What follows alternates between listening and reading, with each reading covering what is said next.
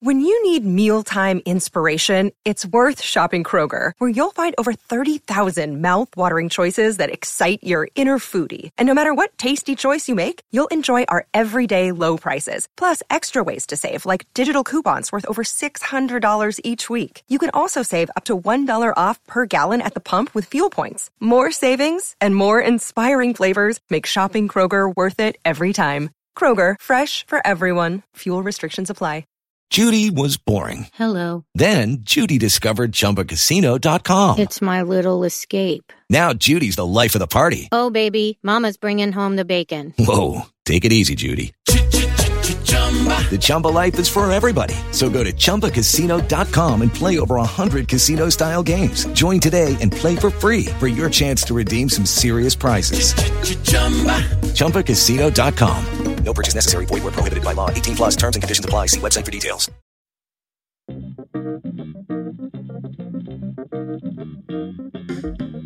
Hey, everybody, welcome to Barca Talk. Brian Henderson here. Joining me from Madrid, Spain, is Gabriel Quiroga. Brian Brian, my Barca brother from another mother. How are we doing in Buffalo, New York? We're doing cold and not cold, but rainy. It's rainy and disgusting out. How's it in Madrid?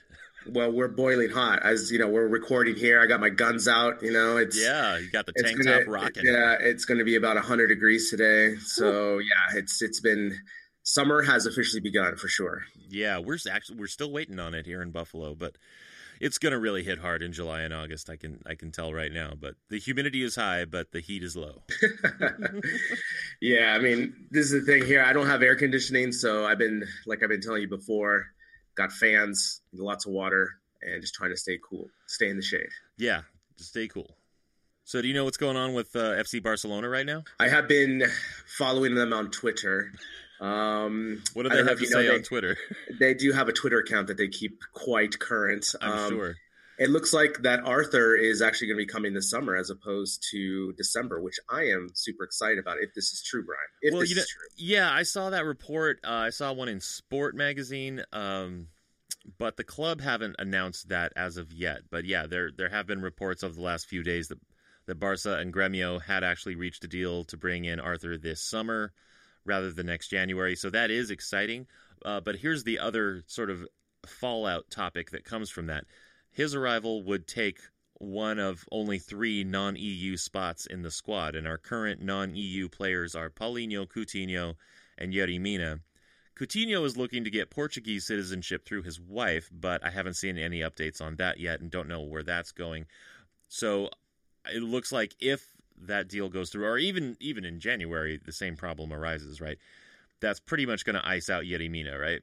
Because of course we're not going to let Coutinho go anywhere, and Valverde seems to have a strong preference for Paulinho. So I have a question for you: Is this non-EU uh, roster spot? Is this a FC Barcelona thing, or is this a La Liga thing? It's a La Liga thing. Ah, okay, okay isn't that kind of weird? You would think, why? Who cares? Why does that have to be? I mean, I mean, I mean, I can understand back in the day when they were trying to promote Spanish, more Spanish players and so forth, but this non-EU, I think it's you know, soccer's global now. You know, you try to get the best players for your league, and this seems very, you know, I don't know, very trite. You know, with three spots, you know, they should definitely adapt that. I understand why.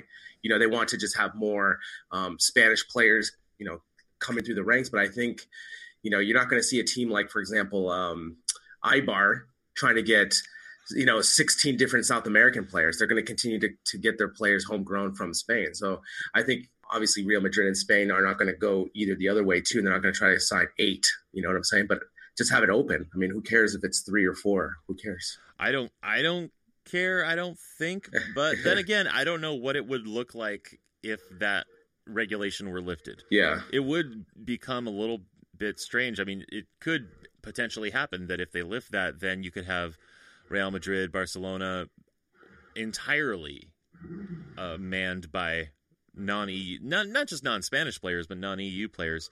And I I think that there is some weird kind of uh, you know localism or nationalism going on with that. But then again, it's non-EU, so you know you've got Portuguese, French, Yeah. whatever. They can all play at Barcelona. That's not a problem. So it's like it's so continental. It's like colonialism in a weird way. Yeah.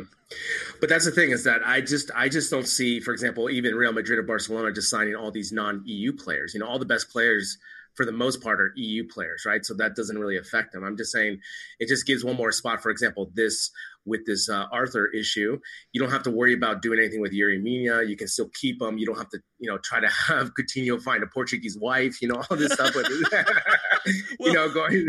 No, I know his. I know his wife is Portuguese. Yes, I, I know. I know this, but I'm just saying, like, you have to go through these back channels to create this spot for Arthur. You know what I'm saying? That's a very specific dating uh, online dating Yeah. profile. exactly. Hi, I'm Philippe, looking for looking- a European wife. yes, you could join me in Barcelona. Yeah. Yeah, a nice life, you know. I have But a just very nice house. EU. I just need your EU visa, you know. Yeah. So, yeah, No, but I, I, I, I see your point entirely. There's, I don't, it doesn't make a whole lot of sense to me, especially like you're saying now with the, you know, the sort of the market being the way it is. But as you've mentioned many times, and as we've observed, you know, La Liga is not the most progressive league or entity. I mean, so what's going to happen with this, right? So Yuri Mina comes for this, you know, he's been here for the last six months, and let's say if Coutinho's paperwork doesn't go through, then obviously Yuri Mina is the odd man out. And then what does he go? He gets loaned out, or does he get, you know, what happens to him? And for me, I would like to see him develop a little bit more with the FCB this summer, and also, you know, try to get some more playing time with this year under Piqué, the tutelage under Piqué, and, and so forth. But Yeah, I um, agree. I don't know. It's We need to it's- get. Here's what it is. We'll put Yuri Mina out on loan if they can't get Coutinho a EU citizenship. Meanwhile, that's the thing. We got to get Yuri Mina a nice European wife. Yeah, there you go. Maybe we should put a, an ad out on our website. Be like, uh, looking for an EU wife for Yuri Mina to Yeah, stay exactly. to become an EU citizen. What if polygamy was legal in Eu- in Europe? Then you could just have some woman who works for the club just Correct. marry all their non-EU players. Correct. There you go. That's that's a good strategy. I was just thinking that I was like maybe like the secretary to the traveling secretary could um, marry Yuri Mina, and then there you go. That's just easy. And they just all live in one big house together. correct. Reality show. Boom. Oh. Done. Man, Barca TV just stepped up its game. correct. that. So yeah, we'll see. We'll see what happens with that. Uh, I think probably my prediction because that's it's important that we make predictions here. My prediction is that Coutinho is going to get his uh, Portuguese citizenship worked out, and then Arthur will come in. Yerry Mina won't have to go anywhere. That's what I think. Yeah, I think so too. Um, I think you know, obviously, with Barcelona's um, ability to get things done, you know, in the back channels of the uh, visa process and so forth, I think that's going to ultimately happen. And I, I totally agree with you. I think that Coutinho's paperwork is going to go through. Yerry Mina is going to stay, and then we'll be able to bring Arthur this summer. I think it's very vital that Arthur comes this summer just for you know just getting used to the the atmosphere of the team, um, the training. Obviously, just it'll he'll have a better season. He'll be able to add more if we have injuries, um, and also if you want to play Copa del Rey earlier, we can use him as well. Now, what do you know about Arthur? What does he bring to the table? Um, creativity, you know, as a midfielder, he's able to also possess as well. I just think that he has a lot of potential as a as a center mid, right? So just someone that can really control the the game, and I think if he comes in December, it's going to be asking him too much, right? But I think you know with his preseason to get completely acclimated with with his other teammates, I think it'll just be an easier transition. Like I said, um, Valverde could use him for Copa del Rey matches in October, and where he has no pressure on him, you know, and he can just really find his his footing, and then hopefully get some more playing time uh, when when games actually matter. Yeah, and I, you know, creativity is very important, especially to us. And I think also he's very good with crafts.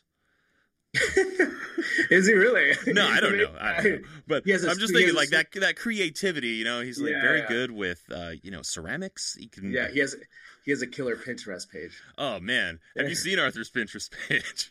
it's off the hook. but yeah, that that would be good. Now, speaking of other transfer news, this is on the women's side. Have you heard about this? Have you seen this?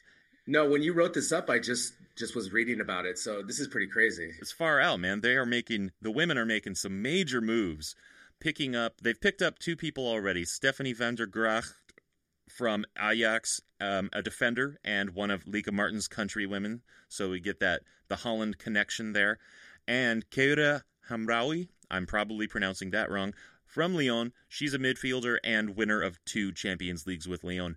So that's good. But meanwhile, this is crazy. This is what blows my mind is that there's been just a wholesale clearance on players going out. A lot of women who we've been talking about and covering this last year Ruth, Laura Rafols, Olga Garcia, Lena Roddick, who actually never had any appearances since signing, so not so much uh, of a surprise there. Andrea and Pearl Moroni, but Moroni was just on loan from Lyon, so we we knew that that was going to happen. The end of the loan would come, and uh, they just decided not to uh, hold on to her, or maybe there was never even an, an idea of holding on to her. They're just you know giving her back to Lyon.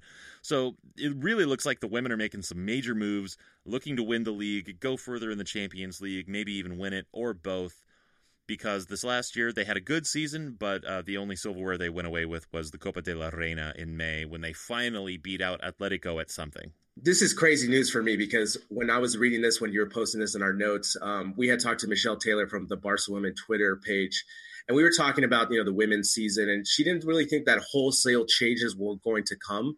Um, she just didn't think that was the, the, kind of the ethos for the Barca women. But here they have completely changed that. Obviously, upgrading the defense a little bit and also the midfield, and they still could make up some more moves. So this is very interesting to see. Um, obviously, they're not satisfied with the season; they want to do more. So that's really great. You know, I think the other thing that's going to bring better talent to this league is that the league has so many more games than any other league in, in Europe. So I think a lot of women are going to be attracted to that venue that they'll be able to play more games, and it's just more um, mirroring the men's. Uh, schedule pretty much with the game. So I think that's really going to bring more talent into the league. But again, like we talked about earlier this season, I thought they had to upgrade the midfield and also get a, a better defender. And they've already done that with these two signings. So we'll see what else happens. And again, the board is is putting a message out there that they're they're they're gunning for the uh, league and to go further in the Champions League as well. Yeah, but with getting rid of that many players, I mean, again, one of them was on loan, so we sort of were expecting to not have Moroni on the squad, so they were probably prepared for that. Uh, Lena Roddick hadn't played; she signed, and then she just never played, so she was kind of just uh, dead weight, I guess, on the squad list. But still, that's uh, four four or five players who were playing a lot this last year, and we've only signed two. So we're still going to, I think, see some more signings happening. So, of course, we're always drawn to the uh, the big transfer news for the first team, and of course, the first team always takes most of our attention and everything, but it seems like there's a, a real serious shakeup on the women's side this year. And then also, I think you know maybe they're going to also promote some of their players as well. Maybe that's what they're also doing is you know especially with um, with Rafols, you know she's you know she retired, right? It wasn't so much that she was uh, being pushed out, but the other three, you know, I can you know what like you said, Lena Roddick didn't have any appearances, so that's just a non-existent player. So those are two players that were not playing really this season. So obviously, we're talking about Ruth and Olga Garcia. Andrea and Baroni. So, like you said, four. I'm curious to see if they either do sign more players or if they're going to promote those players within to fill those gaps. But like I said, I'm I, I like the signings. I, I, like when you go with a good, strong defender and also with a midfielder. Obviously, the midfielder of uh, Hamraoui's talent, you know, being on Lyon and having all that experience from Champions League is going to hopefully um, help the team, and maybe she's going to be the new captain and a leader of that team she's quite a player. She's a tall player too, so that's I think that's going to give us a little bit more presence on the field a little bit. You know, just having someone with her experience and her resume of winning, I think is just going to talk about that and lead that through example through the rest of the players who maybe not have that experience. Yeah, yeah, and she'll be again like that experience. She'll be able to pass that on to others. Now, we have a little bit of an announcement. Uh, this is related to our community projects and our FCB Camp Scholarship Fund. Uh, in case you don't know, together we and the Houston Peña raised over a thousand dollars uh, this last uh, spring to send two youth players, brothers in fact, to the FCB camp in Houston, and the camp starts this week. Uh, check-in day is actually today, Sunday, when we're recording. By the time you hear this, they will be starting the camp. So Oscar and Christopher are no doubt excited, I think. I hope they have a great week of training with official Barcelona coaches. And of course, next year we're hoping to get more Peñas involved in this campaign again and raise even more to send as many young players as possible to FCB camps all over the country. Yeah, this is really exciting. I know they're going to have a great time. Uh, I wish I could go, as I I wish I could have this experience of just playing one week in FCB camp. Um, so I know, no doubt, they are excited, and I'm I'm really happy we were able to pull this campaign off. And again, next year we're hoping to include more Peñas and you know send more players, and I think we'll be able to do that as well. Totally. Now you want to talk Yeah. about some some World Cup action? Yes, let's talk World Cup, baby. All right, I have a little thing before we really dive into the World Cup. Did you know MLS is still happening? Like they're playing MLS right now. So who do you think is watching MLS right now with the World Cup going on? Well, there's two things. First of all, I hate the MLS, so let me get that out of the way, right? I just I hate the way they do this scheduling because they miss opportunities on this. And again, until they, as I always say, until they change the schedule to mirror the rest of the world as they're going from September to May, then MLS will be taken seriously around the world. But anyway, there are people who, especially like I have friends in Portland that go to the Timber games all the time, and so Big fan No, they're- base in Portland. The Yeah, Timbers have a lot of good fans. yeah, exactly. Because there's no other pro sports going on. There's no baseball or anything. So a lot of people What who about the Trailblazers, man? yeah, but it's not basketball season, Oh, right. Right? So the people are looking for something to do outside. They go check out these matches, you know. And if your baseball team stinks and you want to go see, and your MLS team's doing better, then they'll they'll go see. So those are the people that are watching. And obviously, they try to use the World Cup as a as a springboard for this, right? So people get excited for the World Cup. They watch and they're like, oh, by the way, watch the Timbers match this Saturday, and so they hopefully get more um, attendance that way. But again, I just don't like the ML- MLS um, schedule. I think it's just you know how many players are missing right now from MLS teams because they're playing the World Cup. 19. Exactly, and they're 19 Exactly studs. 19. 19 studs, right? 19 of their best players of ML- MLS are playing in the World Cup. they have know? to be. exactly. Yeah. And so so those are the things like until MLS changes that schedule, you know, to mirror the rest, I think MLS will be finally taken more serious because then only players will want to play because they're not going to miss, you know, game checks to play for the World Cup or World Cup qualifying. So anyway, that's my Well, I think the MLS is more concerned with competing with other major sports in the U.S. And I think that's their main thing. And of course, they're always they're cutting across various sports. Like you said, the in Portland they have basketball, but they don't have baseball, right? So right Mhm. now in the summer, sports fans in Portland have that. But you know, if you're in L.A., for example, where now you have they're just sick with sports teams, right? They got two baseball teams, two basketball teams, and for the first time in a while, like the Clippers. Well, last I checked, the Clippers weren't terrible, you know. And now they've got two football teams back, and then Yeah, now they have three. yeah. Yeah, sound so disappointed. Yeah, No, but this- American this football. yeah, yeah, of course. But this is the thing. Oh, thing right, is because the that Chargers. Yeah, exactly. Oh and so this is the this is the thing is that like MLS to attract you know stars from either Mexico or whatever you know um, from Europe, even that no star player in their prime is ever going to go to, MLS because MLS doesn't mirror the schedule because it's just a conflict of schedule for anything else. So that's yeah, I understand their business plan at the beginning was to not compete with American football. I get that. But now it's already been 20 years plus. You have all these MLS based stadiums. So they're not these stadiums that are 80,000 plus. They're about 20 to 40. So they're very reasonable. And they have a good crowd and they have good um, you know, backing now that they can switch over. I mean, you're going to have to compete with American football for about five months, but at the same time, that's just the way it is. And then the rest of the year, you're you're fine. But you have these gaps following Premier League, um, La Liga, and so forth. And eventually, if you can land those prime players when they're 25 coming to MLS, that's just going to make MLS even better. Yeah, well, here's how I see it going down. Because right now, those 19 players who are in the World Cup this year, and of course, next World Cup, it might be a few more. Let's say the U.S. gets back into the World Cup next time. It'll be a little bit higher. But even so, those 19 players, they constitute only 3% of all the MLS players there are. So let's say that the league gets better, they start getting higher quality players sort of more gradually from a more diverse selection of countries in the world, then if you start to see 15, 20, 25% of MLS players playing in the World Cup, of course they're going to go do that, and that's that does in fact benefit MLS to have those players in the World Cup on such a big stage, and drawing more people in to watch MLS. And now I'm thinking in terms of 10, 15, 20 more years maybe. But if you get those numbers up to 15, 20, even 50% of your players are playing on the major international stage, you're going to have to change your schedule. But right yeah. now, they, they have no. I don't. See, yeah, no, I, I don't see I any motivation for them to do that. I know, but also just think about these players are going to come back from the World Cup and they're not going to play right away because they need a little bit of a break, right, from the travel and playing all these really intense matches. So again, these players are going to be missing from MLS games for about a month and a half, close to two months, you know, and so that's you know that's part of the problem too. I mean, I understand MLS is. Uh, you know, goal at the beginning was to develop slowly and all this, but they're at a point now where they have to really start thinking about when they're going to change the schedule and also if they're going to start doing promotion or relegation. Well, I don't see that happening either. they would really benefit from it, but they're Correct. not going to do it.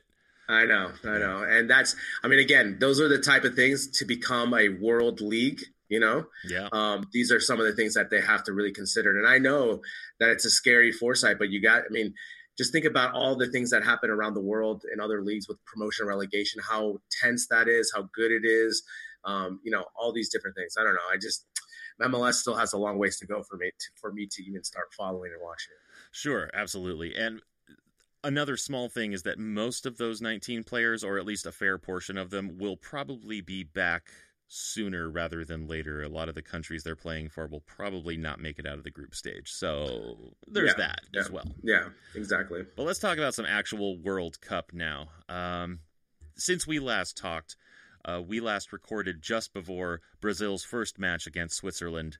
And so for me, Coutinho was really shining this past week because now we've seen two Brazil matches since we last recorded. And in that Swiss match, you know, the Swiss managed a draw, but that shot from Coutinho, I mean, it was totally his shot. For us, it was nothing surprising. It was right from his spot. But man, the way he curled that in was a killer. Brian, I think I underrated Coutinho. really? Because you were yeah, pretty excited about him to begin with. I, no, I, I am, but it's it's you know when I talked to the guys at the Canary and Blue podcast, and they were really over the moon about Coutinho, and I was still kind of I don't know. I wasn't as excited as they were. But now watching these two Brazil games, kind of outside the bubble of Barcelona and seeing what he does, and especially with that goal, I think I really did underrate him, you know? And wow, I mean, he is having a really good campaign. Obviously, scored um, the game winner against Costa Rica with a nice toe poke. This match against Costa Rica, Brazil, let's talk about that one. On paper, you know, Brazil should kill them, right? right.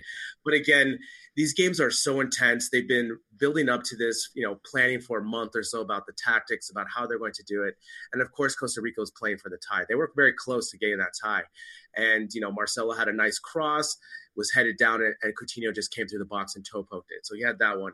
And again, the one against Switzerland, that screamer of a goal was just super nice. I mean, it's just like that's if you're playing FIFA, that's just like the setup, you know, the typical uh, Coutinho goal. But that right. thing was such a screamer; it was so sick. yeah, and I we haven't seen we've seen that we've seen him try to take that shot at Barcelona. We've seen him score with that shot from Bar because that position uh, it's actually yeah right from the corner of the box and just sending it in. He was actually a little bit further outside on this one, I think, but just again the the power and the placement behind it. Uh, and I think I guess I might have underrated him a little bit as well uh, because I didn't really see him as a a goal scoring threat, but now I'm really starting to see him as a scoring threat. And it's for us Barcelona fans, it's really good to have that threat from outside the box, which we haven't really had in years that I can remember. Yeah, exactly. No, no, it's true. And also for someone to actually look for the goal, you know, I mean, I'm really excited for this campaign for him. You know, this season he's going to be able to play Champions League as well for us. But if we're talking about Brazil as a team, um, what do you think about Neymar? I mean, it's you know, as we said, like I said, Coutinho's underrated, and now I'm really kind of turning my opinion about Neymar more and more. Like after the Swiss game or after the Costa Rica game, he's crying like yeah. what like and then like the antics he does like the dive and and i don't know man like just more and more i'm starting to really sour on Neymar. I don't, I don't know. What, what about you? Well, I was thinking about this. The thing about watching Neymar play for me is it's kind of like it's sort of like when you are seeing like a, an ex of yours. Like if I'm seeing if if I'm going somewhere and I see an ex girlfriend of mine, it's like I don't have anything against them, but it's just there's that weird sense of disconnection and yet connection at the same time. Like we're you know we still broke up like not that long ago. It's still sort of fresh. But um, I think Neymar is still an incredible talent but I am starting to really be a little bit more thankful that he left Barcelona mainly because of his his um, his attitude his Yeah. his public persona his the, he- he's got some he definitely has some really big ego things happening. And that's of course not uncommon with high level top tier footballers. You know ego things come into a lot of it. But i i I feel like we are better off without him Yeah, I mean, the thing is, is like he's crying after this game, and it's first of all it's against Costa Rica, and it's in group stage. So I don't understand the outpouring emotion of this match. And well i understand get, that i can you know You can understand why he was crying. yeah because Where- he just that particular game was just it was a really tough game for him. Uh, he was getting, you know, he's like the most fouled player in the world, uh, and they were really coming at him hard. They were making everything really, really difficult for him. And of course, he's. I imagine that he knows that Brazil has the talent and they have the skill and they're the better team and that they should win. And so he's probably thinking like, why aren't we beating these guys? We should be beating these guys. But you know, of course, he knows that it's because they're they're playing really physically, they're fouling really hard, and they're making everything really difficult for him. And of course, you know, the the referee is, you know, not giving him the calls he wants, whatever. Right? But so it was just it was a really hard game for him and the fact that okay, let me tell you a story. Because I see you shaking your head. Let me tell you a story. I once climbed a mountain and Megan and I climbed this mountain together. It's not a particularly huge pl- mountain. Uh, this was up in Tahoe, but I'm not a fit man, and we just thought, well, we're going to go on a nice hike. It'll be a nice day. And we started the hike. It was a little warm. I was wearing jeans. I was not well dressed. I wasn't well hydrated. I was not well fed. I was not ready for this hike. And instead of just a nice little hike, we climbed a mountain. And as we're escalating the mountain, I'm getting more and more tired. I'm in I'm in more and more pain gradually. Meanwhile, it's a beautiful place, right? The the landscape is gorgeous and Megan is trying to soak in the natural beauty and she just is looking out on these vistas and these ponds and these you know outcroppings and things and just saying like, "Oh, look at that. It's so beautiful." But I was incapable of appreciating it because I was in such pain and fatigue and I was just hating life, right? We finally get to the top of the mountain. Now Megan and I are we're things are a little bit tense, right? Because she's trying to have a nice hike up the mountain and enjoy the beauty, and I'm just naysaying the whole time. I'm just like, yeah, if you're into that sort of thing, trees, whatever. I was in so much pain, but we get to the top, and now I can finally relax. And there was a little um, an Olympic complex because it was uh, a place where they had an, a Winter Olympics once. So they go a restaurant. So we go get some food, and I'm finally sitting down at the re- at the table, and I just physically could not control it. I started crying. I wasn't sad about anything.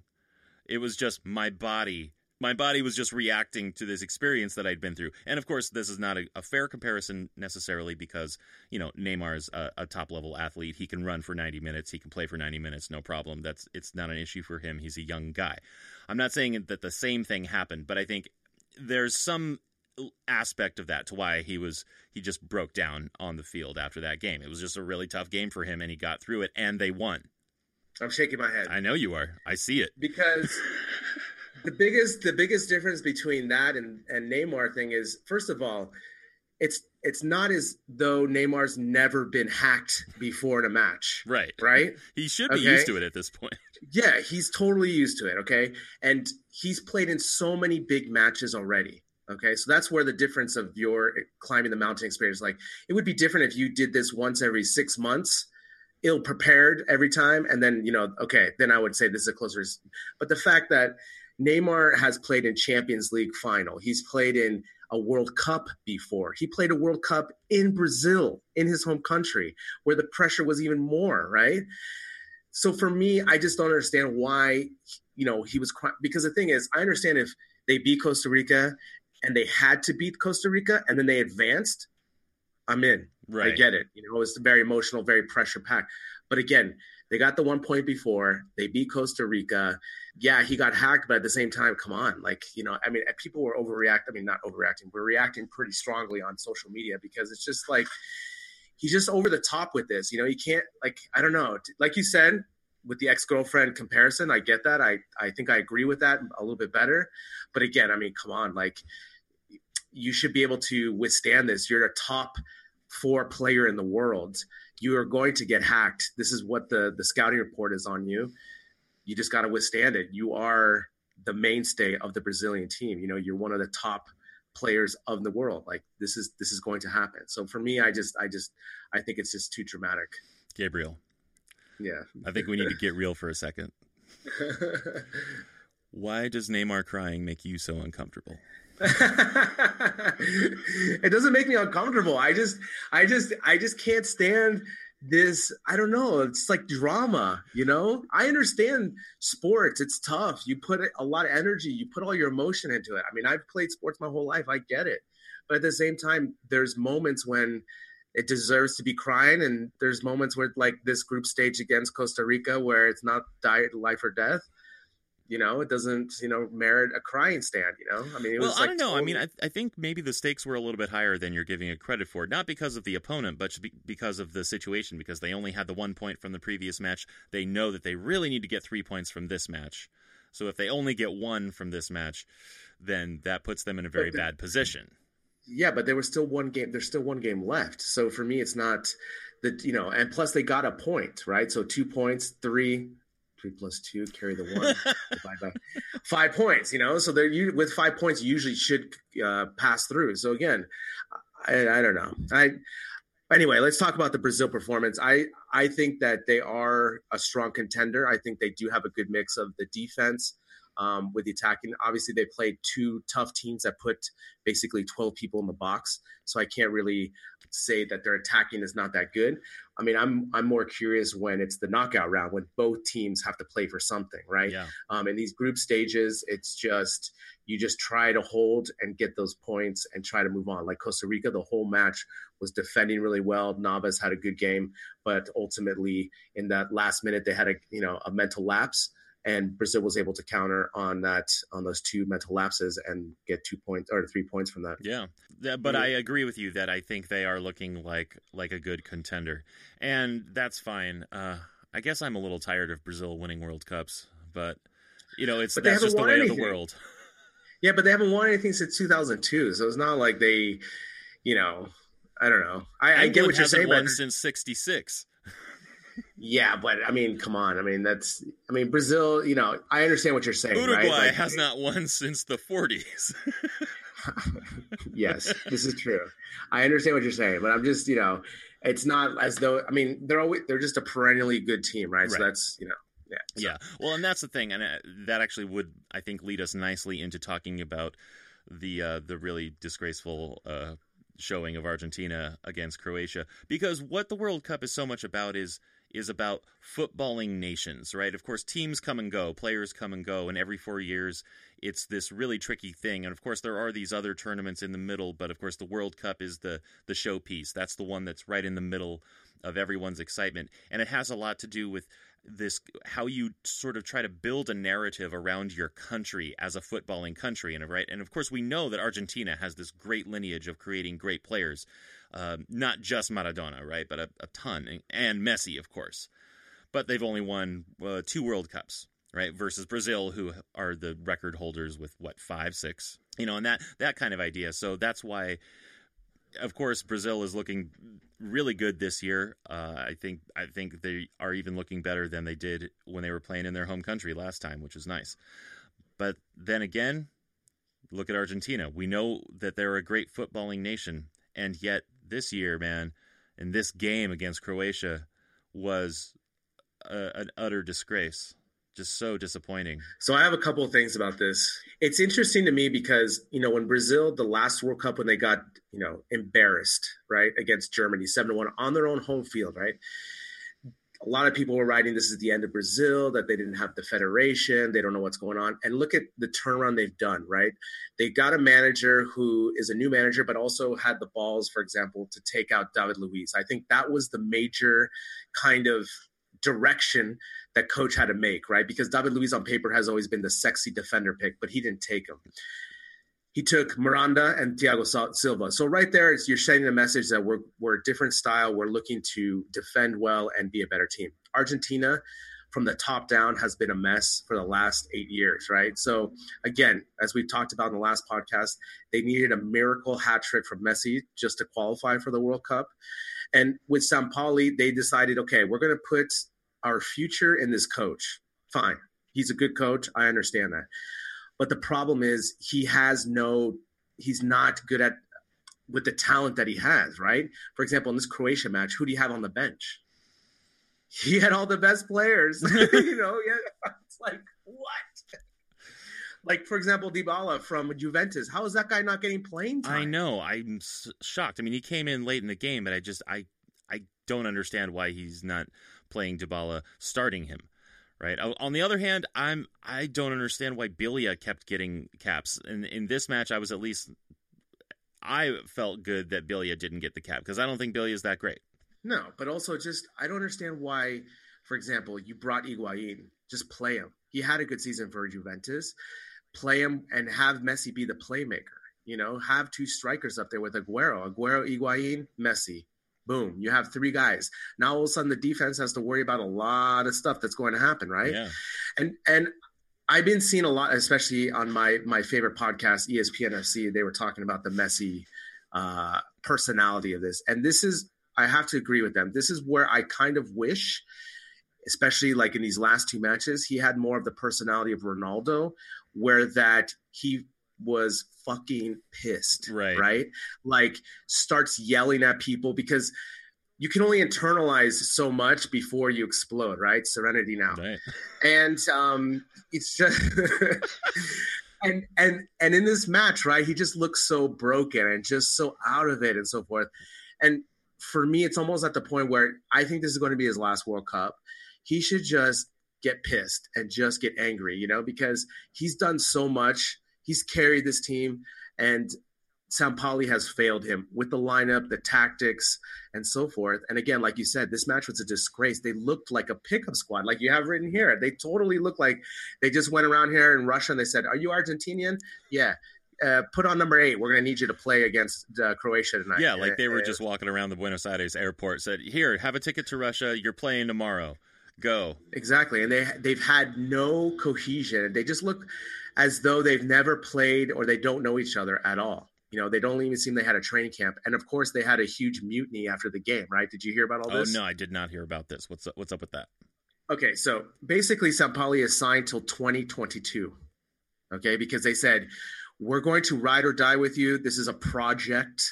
You are our coach.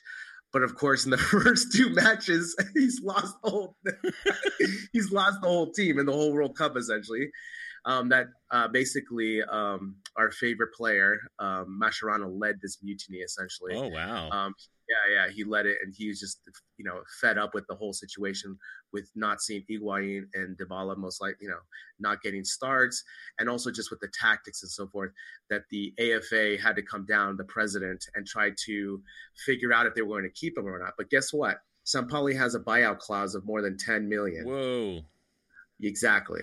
So, so if they want to get rid of him prior to 2022, Correct. the AFA has to pay him 10 million. Correct. Something more. I think. Yeah, I think it's something astronomical. So, which to me is you know lunacy because how do you have such a high escalating clause? Because you know with these national teams you only have so many games to perform. You know that's why it's so difficult in the World Cup. I mean we've seen Germany. You know uh, this this World Cup not doing too well, and you only have two or three games to show something. And if you just have a bad run, bad luck, you're out as coach. So why have such a high high clause, you know? And so now they're keeping Sampaoli, but what I just read before we were recording, um, Mascherano and Messi are picking the lineup. Really? yes. Oh wow. Is that crazy or that what? That is crazy. Yeah. Speaking of footballing nations, right? that's a I don't know. I like it um, in a way, but it is definitely a, a kind of crazy and ballsy approach. But they're keeping him as a coach, as a puppet there. I mean, because they can't fire him, so right. it's just. Of course, it's just you know South American chaos at its at its finest. Mm, you know, yes. it's just you know, the AFA um, has no real direction. I mean, in theory, it was a good idea to keep a national coach for that long, but you can't have a buyout clause that high where it's going to bankrupt the whole federation if you fire the coach. Right. You have to have contingencies in place so that, you know, you know, best efforts aside and you know, best intentions aside, you have you have to have a way out. You need a back door. Exactly. And it can't and I, be a ten million honestly, dollar back door or yeah, yeah. Currency and honestly, Brian, I can't I can't remember the last time where I was impressed with Argentina's team play. Maybe back in 2006 or something like this when they were playing and Messi was young and they had you know a quite good team with a good midfield. But you know, really, I I used to, everyone just has the vision of Argentina playing really nice brand of football and being really good, but they really haven't done anything. I mean, obviously they've gone to the Copa del America finals and stuff, but again, they should have been able to win one of those, and they haven't. And man, I'm just really disappointed with the whole team as a whole. And obviously, I just you know, in this kind of situation, I want Messi to grab this and do something to be a, a, leader and to really show emotion that everyone is feeling for him you know and and he's kind of doing the opposite and so and and what's even making it worse is Ronaldo's scoring goals right yeah. and Ronaldo quote unquote has a quote worse team you know and it's just you know, come on. I mean, uh, Argentina and Sampaoli have really let him uh, Messi down this for this World Cup. Definitely. Yeah, absolutely.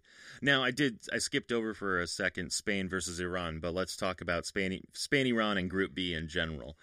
I thought it was a pretty good game. Yeah, I mean it was a good game, but again, it's it, you know this kind of goes into the um, Fernando Hierro not having the experience, right? He totally changed the formation. I have four one four one. You know, it's kind of. Eh Again, my FIFA me, app was calling it a four-two-three-one, and I, I don't oh, think see, I don't think they really played it that way. They were they were yeah. saying that Iniesta was going to be like a holding midfielder or a defensive midfielder, and it they didn't they didn't play like that at all. Yeah, I mean, again, they had close to eighty percent possession, um, but again, for me, it's Diego Costa. Like I know he scored a, another goal, and, and, it was like a ricochet type of goal, uh, but again, I just think he's always in the way. You know, yeah. that's just the way it seems to me. And I want to see, especially now that they've, you know, I, I don't know. I just want to see them start with Rodrigo or Aspas and see if there's any more fluidity with that because it always just seems, you know, we have uh, we Spain Spain has Spain has good build up, you know, and then in that last thing, it's like Diego Costa that they don't know if they want to give him a head ball or play at his feet, and in that indecision just kind of screws up the the flow of, of attacking. And again, I don't think Diego Costa is really that great of a header, even though he's tall guy. Like he doesn't really score a lot of head goals, and he doesn't really have the footwork like Rodrigo Aspas. So again, I understand maybe against um, Portugal we need more physicality. For, against Iran, I would have loved to see Rodrigo. I think he would have been a much better fit uh, with the midfield and getting more scoring opportunities. I know, and it, it, every time Diego Costa starts, I'm a little bit disappointed, but not surprised because at this point it's become a, a really predictable pattern that Costa will get the start. And every time I'm just like, it's like having the thing up top, you know, from the Fantastic Four. He's just like a big, he's just like a man made of stone. He just moves so slowly and he's got power, but he's got no finesse. And again, I, I like the finesse. Now, here's another thing because in the pregame, I want to ask you about this because of your place of habitation. Uh, in the pregame here on Fox, they were talking about um, the selection of De Gea in goal, and of course he made that mistake in the first match, and it cost them a goal. And so they were saying, like, they were talking for about five minutes or so about was it a good idea to put to start De Gea? Is this okay? But I think it was something of a, a manufactured debate, really. But uh, they were saying that it was the Spanish media that got that conversation started. Is that what you were hearing in Spain? No, oh. I mean, I, I think no. I mean, they were just questioning about De Gea's, you know, ability in that match. But I, for me, De Gea is the number one. Oh, yeah. I mean, you got to ride or die with him, right? Um, you can't just make a switch to Kepa because then De Gea is never going to be able to come back from that, right. you know? So again, he had a shutout. Um, obviously, there was a goal that was ruled out thanks to VAR. But, um, you know, I think he had an overall good performance, and De Gea is the number one. So you ride. I mean, goalies are going to make mistakes. Oh, that was the other thing I wanted to talk about before we go into the Spain.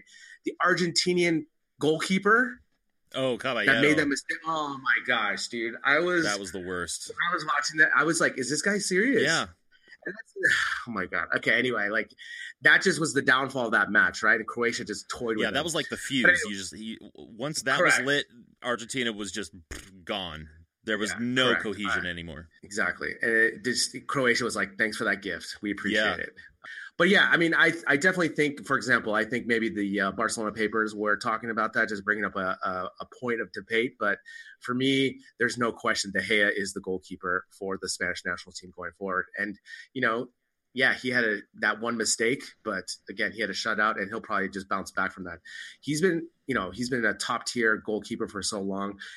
Obviously, he's going to have a bad game like that, but he just shrugged it off and had a good game. So going forward, I think you just you know he's going to be confident with it, and he won't. He shouldn't. He shouldn't have any mistakes like that again in this tournament. Right now, as far as Spain's um, scoring capability, right? Um, we've uh, that goal from Nacho in that first match. I thought was one of the top goals of the tournament so far for me, along with Toni Kroos's free kick in uh, Germany's last match. That that thing just blew my mind, honestly.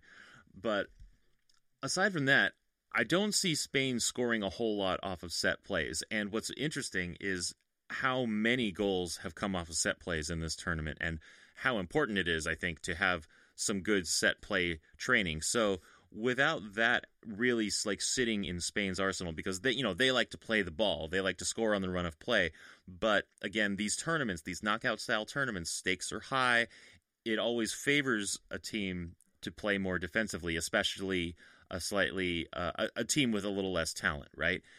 But so that means that set plays give you an opportunity if you're really good at them to get an edge, but I don't see Spain with that. Yeah, I mean you're right. I mean just look at the short corner kicks that they do, you know? It's kind of that thing that they rather have the possession to have a better play. But again, there is something to better um, you know, like you said, set plays. Like we were, we were watching the England match before we recorded, and they had a, like I was telling you that on the third goal, I believe they had a really sick um, set play develop where they kind of just, you know, they were one step ahead of the defender and they were able to get a goal from that. And, you know, for me with these national teams, because the chemistry can be off, right? I mean, we've seen, um, you can see a couple times. I, I, was watching the Germany match last night where Toni Kroos had a bad pass because he thought the guy was going to do something and he didn't, right? Because that just comes with playing time with your, with your, um, with your teammates. Uh, that set plays are something that you can always practice as a national team and really have them developed and try to get uh, scoring opportunities. And like you said, we've been seeing more of those. Uh, what have you been thinking about the VAR in this tournament? What do you so been... far? I'm pretty happy with it. I, I feel bad for the uh, the linesmen because basically their main job is to help with offside calls. That's most of what they do, and the VAR system has essentially taken them out of that debate. Kind of. I mean, I for me, I've been really impressed of the efficiency of the, the plays that they've been able to call, especially with the penalties, right? You've been seeing now the penalties have been more um, stronger calls. There really hasn't been any kind of debate about it. And I like the fact that, you know, when the referee, like I remember I was watching, I don't remember what match I was watching. Um, the referee just looked at it barely five seconds, saw the handball, went right to the spot. So again, not really wasting time, just confirming um, what they saw. So I like it so far. I think they've been doing a really good job. But, you know, like you said, with the offsides thing, there hasn't been many things with the offsides. It's been more about the penalty kicks being used for VAR than the offside. So I still think the the linesman is going to be still valuable. But again, the World Cup just showing again technology at its forefront, right? Using goal line technology and VAR together, just seeing because really that I mean, people have complained, oh, it's going to slow the game down. Da, da, da, well, that was my no, concern. it hasn't been, but it yeah. hasn't. Uh, they've really no. worked a system so that there because there's a room full of officials. You know, they got the VAR room, which I think is funny because it kind of looks like war room, but they've got the VAR room. Yeah. They've got the officials watching all the angles all the time. So there's there's it's not like they're just out, you know, hanging out having coffee and donuts and then when there's a controversial call, they call them up. And then like, "Oh yeah, let me um Yeah, let me uh where was that? just pull that up. Oh yeah, yeah because the, the Yeah, because yeah, yeah, because the VAR room, right? They are able to look at angles before they buzz down. And so I think that really eliminates any time lost, right? Because they're able to see if it's really a call that should be reviewed.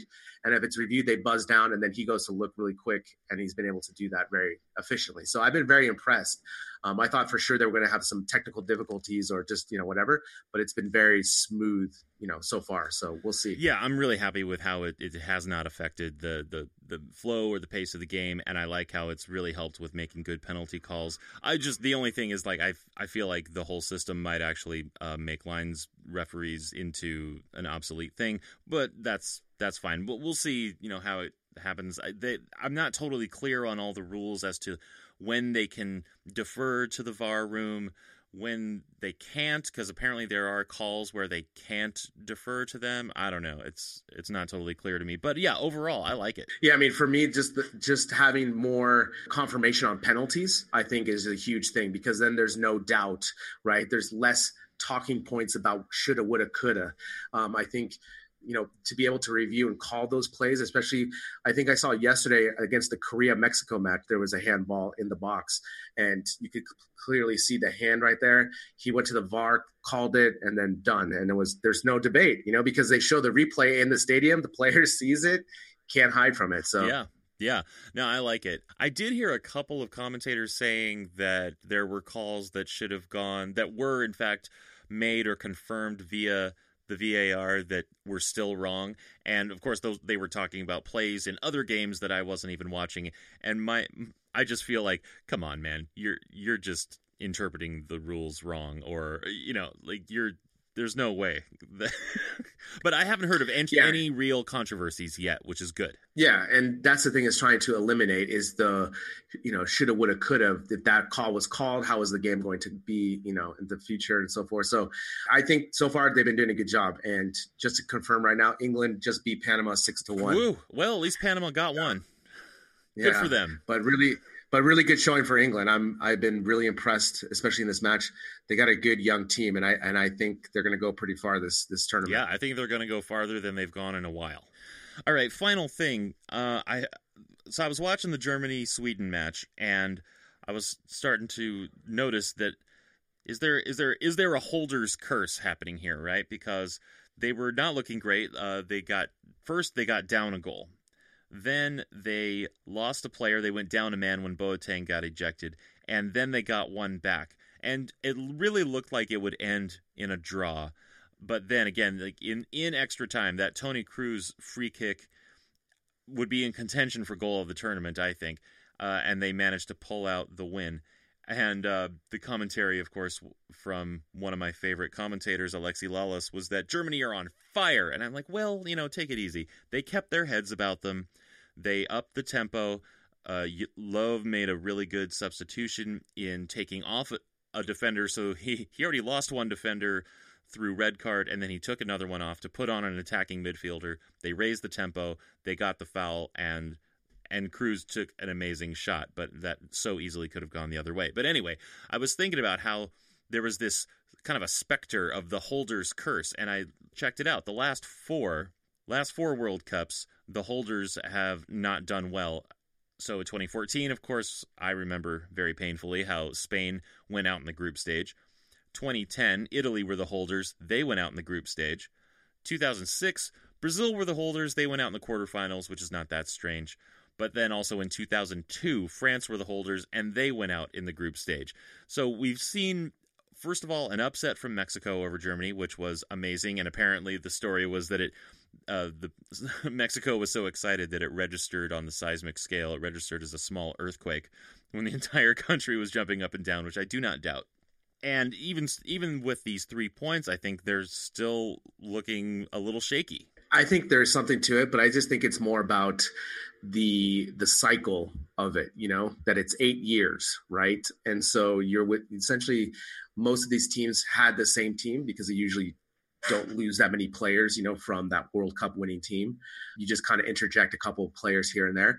Most of them usually have the same coach, you know, like for Germany, for example, Spain, for example. I'm not sure about Italy at that time, but you know, you kind of have the same voice. And when I was watching the Germany match yesterday, the whole time I was thinking, man, the players looked as though they've been tuning out Jogi Löw for some time now. They just you see him gesturing and so forth, and nothing's happening. Yeah. You know, and some of the moves he makes, okay, sure, but man, Toni Kroos saved their ass yesterday. I mean, that goal was obviously a golazo, but Sweden, what are you doing fouling there? I mean, it's just I God, I just can't get over it because I like to see upsets. You know, sure. I like to see like I don't have you know vested in, in Germany at all. Um, I just like seeing Sweden kind of get that uh, point from there. Um, but again, um, Mexico pulling this upset against uh, Germany was such a great uh, game as well to watch. It was wide open, good counterattacking. I also read that the coach had been preparing for that match for four months. Oh wow! Planning, planning the tactics and so forth, and you could see. But again, I think there is something to it. I just think more than anything, it's you know, if the coach has been there for two World Cups, it's too long. Like you're just listening to the same voice, you know, because you're also talking about with these European teams the European Championship inside of that as well. Right. So basically, it's three tournaments, you know, and there's a lot of pressure. You know, you don't really, you know, you have the pressure from the country, and you know, you want to do well, and so I think there is something to it. I don't think Germany's going to go very far this this year. They just don't look like they have the the talent um, as they did back in uh, 2014. Yeah, I think it'll be interesting to see how Sweden deals with Mexico and vice versa because Mexico they got that upset over Germany, sure. Uh, they beat South Korea, of course. But Sweden, I think that could actually be an interesting match. We'll see what happens there. But I do think that Germany's going to end the group stage with seven points and they will go forward. Yeah, definitely. And but I don't think they're going to go very far. Like yeah, I don't think they're going to go very far. Especially their defense looks ragtag. So, but um, Brian, you know we're forgetting a major news item before we close the what podcast. What is that? Today marks June twenty fourth, Leo Messi's birthday. Yay! So feliz cumpleaños. Feliz cumpleaños, Leo, Leo, Yeah, so we can't we can't you know forget to wish him a happy birthday, the goat. So hopefully he can pull something out of his ass against Nigeria and do something epic, but uh, it doesn't look like it's going to be in the in the stars for Argentina this World Cup. Well, I mean, like looking at their their group prospects, I am curious to see how they play in the next match against Nigeria. I think overall they have more skill, but Nigeria has a lot of speed, and they could probably just run them down. Yeah, definitely. And you know, we're gonna see what what lineup the training uh, team of Mascherano and Messi pick for this match. So maybe, yeah, maybe they might spark team, you know, spark the team with their uh, mutiny slash new lineup. You know, obviously, I bet you Dybala and Higuain are going to start. I think I just, I hope so. Go all guns blazing. You know. Yeah, just come out firing. Yeah. So yeah, so one more week of group stages, and curious to see what's going to happen. My bracket's already completely screwed up thanks to thanks to Mexico. man, Mexico, they're the dark horse, man. They look pretty strong, you know. So there's some good teams. Again, uh, I love when it starts the knockout round because that's when it gets really tense, and obviously we have to have a winner. So I love those those matches. But the matches so far have been really good. So there's only been like maybe one boring game for me, and other than that, they've been all really entertaining.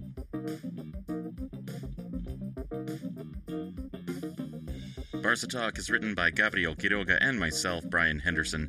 Editing and music is by Brian Henderson. Social media management by Gabriel Quiroga. Tell a friend about us and become a supporter of the show. Just kick in a few bucks a month at our website, barcatalk.net. Until next time, Visca Barca.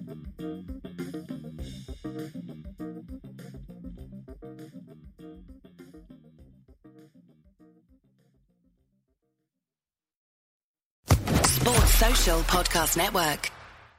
Hello, it is Ryan, and I was on a flight the other day playing one of my favorite social spin slot games on chumbacasino.com. I looked over the person sitting next to me, and you know what they were doing? They were also playing Chumba Casino. Coincidence? I think not. Everybody's loving having fun with it. Chumba Casino is home to hundreds of casino style games that you can play for free anytime, anywhere, even at 30,000 feet. So sign up now at chumbacasino.com to claim your free welcome bonus. That's chumbacasino.com and live the Chumba life. No purchase necessary. VGW, void, were prohibited by law. See terms and conditions 18 plus.